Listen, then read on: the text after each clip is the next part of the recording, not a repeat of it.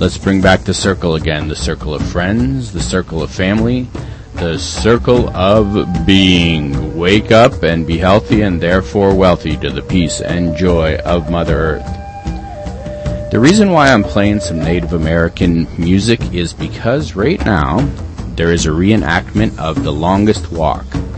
It is the 30th anniversary of The Longest Walk. If you know what The Longest Walk is, you're special. If you don't know what it is, please go to thelongestwalk.org. The Longest Walk was the chance for a lot of Native Americans to walk across America and go to Washington to have their voices heard. So, you ready to get into some happenings? Yes, it's happening time. It is Interfaith Week. Interfaith Week 2008. Here's some of the schedule of events. Friday, April 11th from noon until 6 p.m. and Saturday, April 12th, 8 a.m. to 1 p.m. Church Women United World Hunger Sale at the Newman Catholic Student Center, which is at 715 South Washington. For more information, you can contact Margie Parker at 549 7193. Okay, then coming up on Saturday, April 12th at 10 a.m. to 2 p.m. at the Carbondale Civic Center, that's at 200 South Illinois Avenue, there will be the Our Faith Children's Art Exhibit. This is uh, organized by Marlene Shepard. Um, can be reached at 521 3541. And that's an exhibit of art from children from uh, different faiths. So it's a collection of them all together and put on display. Also Saturday, April 12th, which is, well, tomorrow. Tomorrow, tomorrow. Ebru Marbling, 5.30 p.m. at the Carbondale Civic Center. It doesn't say anything about who it is. Do you know who it is? Hmm. Ah, no, I, I should, I don't. um, also, Saturday, April 12th at the Carbondale Civic Center, the Interfaith Week 2008 Awards Banquet. 6 p.m. dinner, 7 p.m. keynote featuring William Schultz. Do you think I pronounced that right? William Schultz. Yep. At the Carbondale Civic Center, 200 South Illinois Avenue. Yes, and one of the happenings for Interfaith Week that already happened was one that I went to. Um, it was interesting. It was called Photoshop Jesus, and it was a presentation of different images of Jesus set to music, and then they had people of non-Christian faiths respond to how they, you know, from their faith perspective, what their response was to the imagery. So it was really interesting. We had lunch together, we had good discussion. So uh, I haven't been to all of the interfaith weeks or all of the interfaith events this week, but it's pretty good stuff. And I know we've been announcing the biointensive gardening workshop, but it's been moved one week due to the wet, wet, wet, wet, wet, wet weather. Um, it's not going to be this Saturday, but next Saturday, April 19th. I think they're just trying to get it closer to Earth Day. All other details remain the same, and um, interested gardeners should pre-register as space is limited. So more information is the biointensive gardening Saturday, April 19th from 8:30 to 4:30 p.m. at the Hickory Lodge Community Garden. Can you dig it?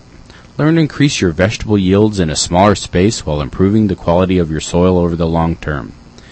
Now help build a community garden that will benefit the Good Samaritan Food Pantry.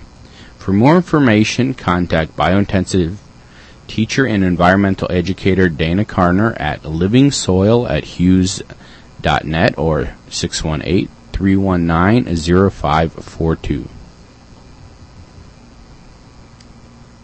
All right, let's see. In other happenings, we have um, here's an interesting one. Monday, April 14th. That's this coming Monday at 6 p.m. in the Student Center Auditorium. Sex in the Marketplace Why Men Earn More Than Women. This is the sixth annual Vanderveer Chair Lecture presentation. Uh, Professor Solomon W. Polachek. So, once again, that's this coming Monday at 6 p.m. in the Student Center Auditorium. Now, something else that's also happening in the Student Center, but this is the Student Center Ballroom D. So once you've gone to one, you can go to the other at 7 p.m. Stranger at the Gate to be Gay and Christian in America. Address by the Reverend Dr. Mel White, who has been a Christian minister, author, and filmmaker all his adult life. Hmm. That's Monday, April 14th at 7 p.m. in the Student Center Ballroom D. Uh, now, this next one is one that's definitely worth catching. Coming up on next Wednesday, April 16th at 6 p.m., The Climate Project. Orr Beck, owner of Advanced Energy Solutions, will present an updated multimedia presentation of Al Gore's An Inconvenient Truth. This is hosted by the First Christian Church, located at 306 West Monroe. That's the corner of South University and Monroe. And next Wednesday, April 16th at 7 p.m. 201 Lawson Hall. Appalachian Treasures, the struggle to save the heart of Appalachia. Guest speakers are uh, J.W. Randolph and Russell Oliver of Appalachian Voices, sponsored by the Geography Club, Student Environmental Center, Coal Research Center, and the UCM Interfaith Center. For more information, dub3.appvoices.org.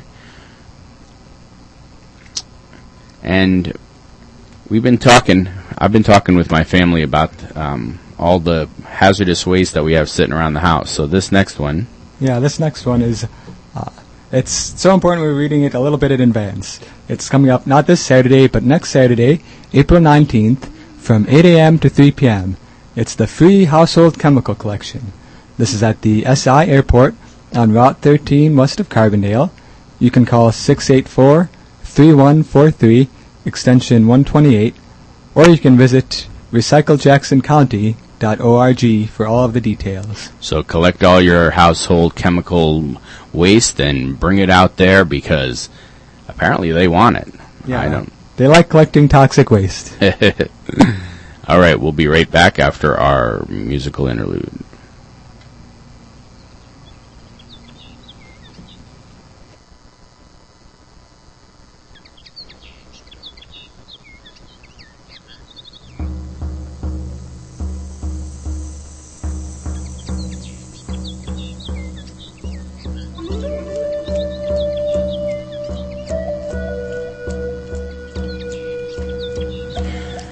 So you are listening to Your Community Spirit, the show about caring, sharing, and preparing for the changes needed in the world as we know it. It is spring, get out, get loud, because there's a lot of stuff happening in the world. Our top news story is diversing, diversifying your stock, your stock portfolio, as in Hunting and fishing groups worried about climate change's effects on wildlife. The hook and bullet crowd, traditionally quite a conservative bunch, is worrying more openly about climate change, particularly its forecasted effort effects on wildlife critical to their sports. The Wildlife Management Institute, a sportspersons organization, released a report recently highlighting climate change's possible detrimental effects to often hunted species. Disappearing wetlands could contribute to a 69% decline in North America's breeding ducks, and nearly half of U.S. trout and salmon habitat could disappear by 2100. Climate fueled habitat changes could also lead to declines in population of mule deer, elk, pronghorn antelope, and quail. Representatives from the Wildlife Management Institute and eight other major hunting and fishing groups are meeting with Representative John Dingell, Democrat of Michigan, chair of the House Energy and Commerce Committee, to discuss their concerns. Quote, Spokesmen are seeing the effects of climate change and know full well that foresight and proactive management will be necessary to help fish and wildlife adapt, said George Cooper of the Theodore Roosevelt Conservation Partnership straight to the source, the Associated Press. And I don't know if I've mentioned this before, but I have a new way of um, defining climate change. Climate change is bipolar weather. Uh, bipolar weather. Yeah, it's on both sides of the earth, but it also does not know what it's going to do. All right, so in other news, Sworn to be Wild. Uh, that makes me want to sing. Sworn to be wild. House gives thumbs up to conservation program. Some 27 million acres of federal land in the western U.S. and Alaska would be formally recognized as conservation worthy under legislation passed Wednesday by the U.S. House of Representatives. The National Landscape Conservation System has been in place since the since 2000 to quote conserve, protect, and restore these nationally significant landscapes. And the House legislation would codify the program into law. The bill doesn't restrict current rules on recreation, energy, development, and grazing rights on the land, but keeps any future interior officials from deciding to abolish the NLCS protections, which in general aim to keep NLCS lands from permanent development. The Senate is considering similar legislation, and the Bush administration has indicated support. Straight to the source, Associated Press, the Conservation System Alliance. Harold Ford. Ford lays out how it will reduce fleet emissions. Ford Motor Company on Wednesday laid out specific plans for reducing the greenhouse gas emissions of its vehicle fleet by at least 30% by 2020.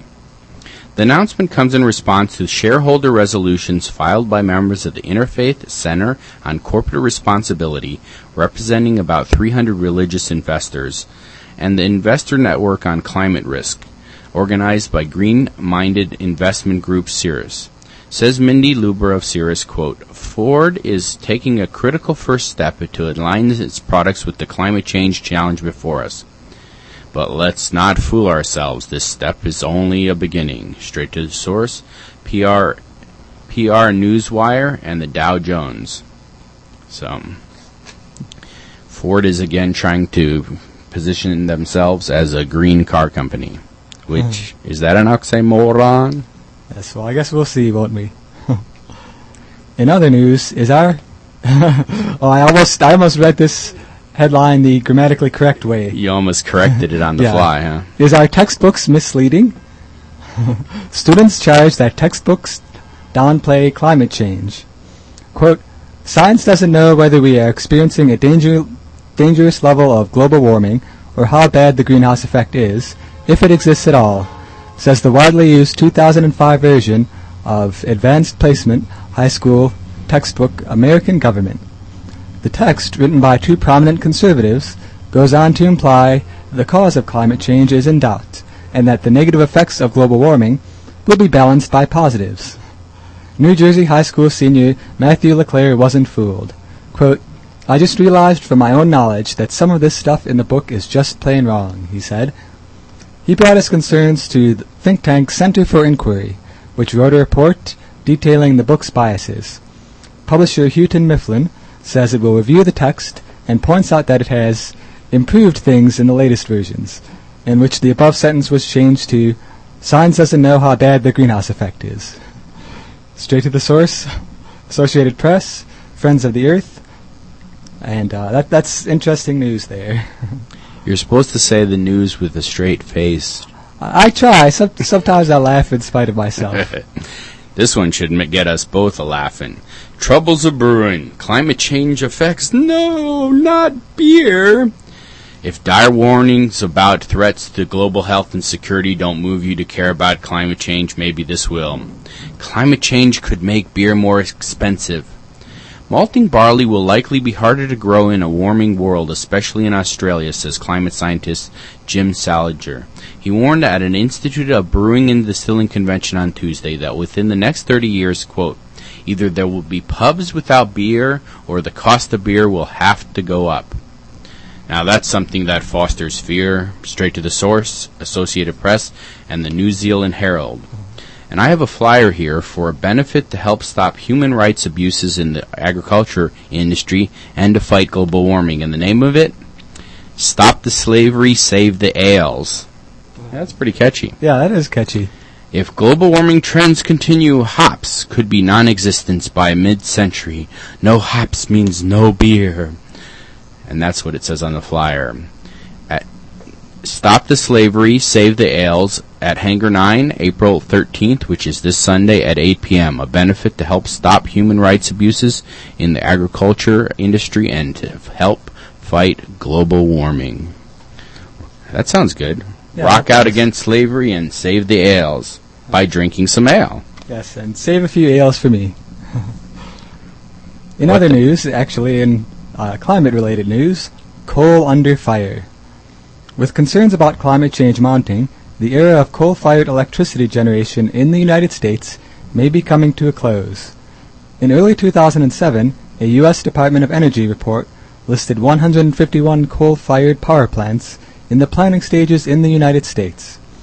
But during 2007, 59 proposed plants were either refused licenses by state governments or quietly abandoned.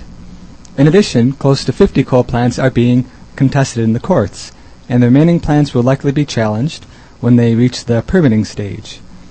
What began as a few local ripples of resistance to coal-fired power plants is quickly evolving into a national tidal wave of opposition from environmental, health, farm, and community organizations, as well as leading climate scientists and state governments. Growing concern over pending legislation to regulate carbon emissions is creating uncertainty in financial markets. Leading financial groups are now downgrading coal stocks and requiring utilities seeking funding for coal plants to include a cost for carbon emissions when, provi- when proving the economic viability. So coal is under fire. And actually, I don't know if it'll be printed or not, but I just wrote a letter to the Daily Egyptian about uh, coal-fired power plants. Does it say coal was under fire? Uh, didn't didn't say word for word coal was under fire, but uh, it was saying how people had recently mentioned the importance of renewables and such, but it was saying, oh, we need to have coal still though, and we need to build some more coal plants in order to keep us uh, having enough energy. and I didn't agree with their perspective. Well, every once in a while I throw out a tip. Today's tip don't waste old magazines. Some of us just got far too many magazines. Fortunately, there are lots of things you can do besides just recycling them.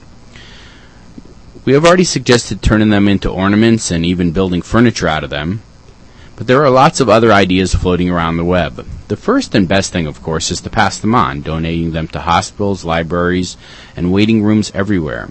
My personal favorite is actually to bring them to the laundromat. There's always people sitting around there who while they're doing laundry want something to read, and so you can set a half a dozen magazines out on the table.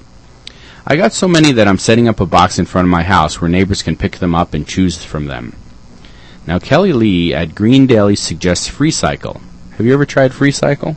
Um, I've seen it. I've never actually given away something on it, but I've. I've well, you can get stuff too if you're looking for something. Yeah, you can get all sorts of stuff. There were a couple times I almost did, but somebody had snatched it before I had yeah, see? because they were per- such good deals. One person's trash is another's treasure. I this did this with a couple of years worth of design magazines and had lots of takers. Now she also recommends homeless shelters and senior centers. If that fails, she just suggests making custom envelopes and great ransom notes to put them in. I'm reading more and more of them online, but find it hard to in the bathtub. Hey hey. So, yeah, recycle your magazines. That's the tip of the week. All right, in other news, put it in parks. Private land inside national parks under threat of development. Nearly 2 million acres of private land within the boundaries of the U.S. national parks is at risk of being developed if it isn't purchased by the federal government soon, according to a report from the National Parks Conservation Association. Some 4.3 million acres of private land lie within the park boundaries, 1.8 million acres of which are considered high priority purchases and could be acquired for a total of about $1.9 billion. The NPCA is calling on Congress and the next U.S. administration to fund the acquisitions before the Parks Services uh, Centennial in 2016 and before the private landowners decide to develop their property. Quote, People who use and visit, visit national parks will be surprised to learn a lot of land within national park boundaries is not protected, said Ron Tipton of the NPCA. It's not a pretty story that we have park lands that are threatened for sale and that there is no money to do anything about it. Straight to the source, Los Angeles Times, the Star Ledger, Associated Press, and the National Parks Conservation Association. Who knew that the national parks were not actually parks? Democratically challenged. Democratic delegates will compete to be the most eco friendly at convention. As if the Democratic National Convention wasn't fun enough on its own, House Speaker Nancy Pelosi has announced an exciting Green Delegate Challenge for the August rendezvous in Denver.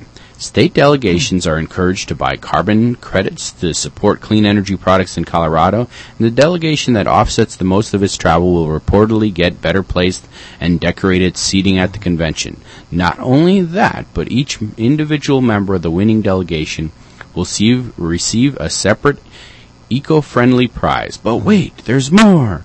Every single delegate who offsets his or her travel will receive a wearable green item to flaunt during the week. Yes, really. I bet it's going to be one of those little bracelets. Yeah, oh yeah, that, that could be one of those bracelets. I hope it's mm-hmm. like a big, funny looking hat.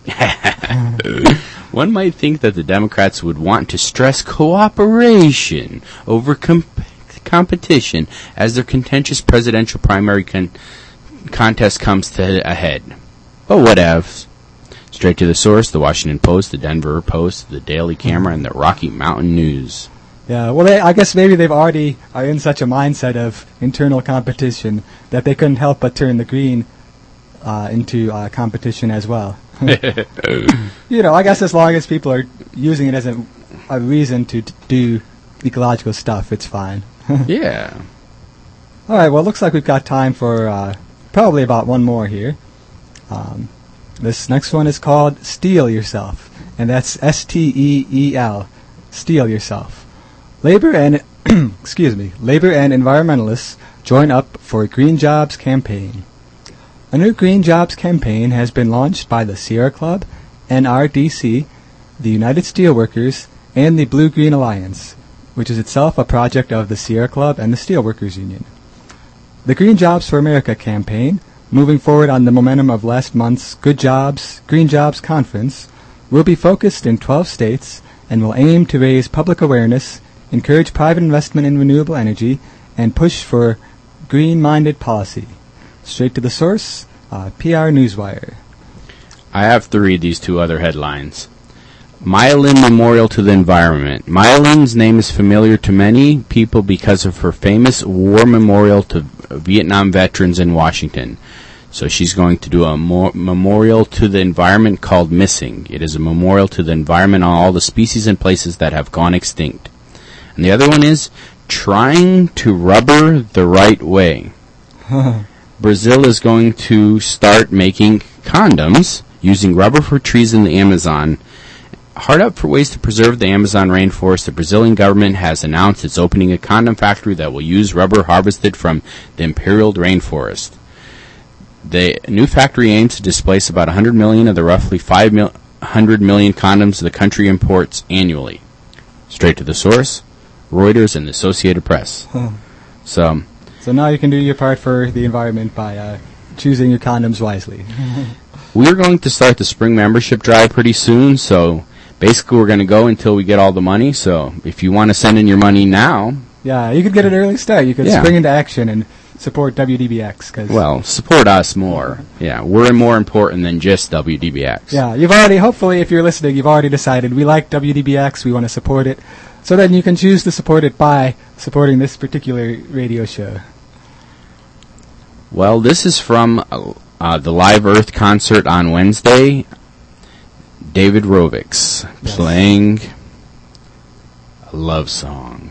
when the world has gone crazy and it's all becoming clear when they're gunning down our comrades and it seems the end is near as they're loading up the launchers for the tear gas grenades we can take off our bandanas and kiss behind the barricades when it's madness all around and you can see this at a glance.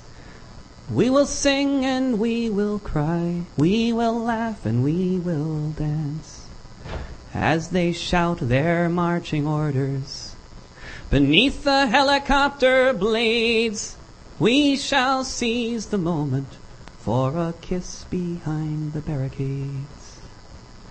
They will try to break our spirit, and at times they may succeed. But our love for the world is stronger than their greed. When the building is surrounded and hope begins to fade, in my final hour, a kiss behind the barricades. as the movement grows. There will be hills and bends, but at the center of the struggle are your lovers and your friends. And the more we hold each other up, the less we can be swayed. Here's to love and solidarity and a kiss behind the barricades.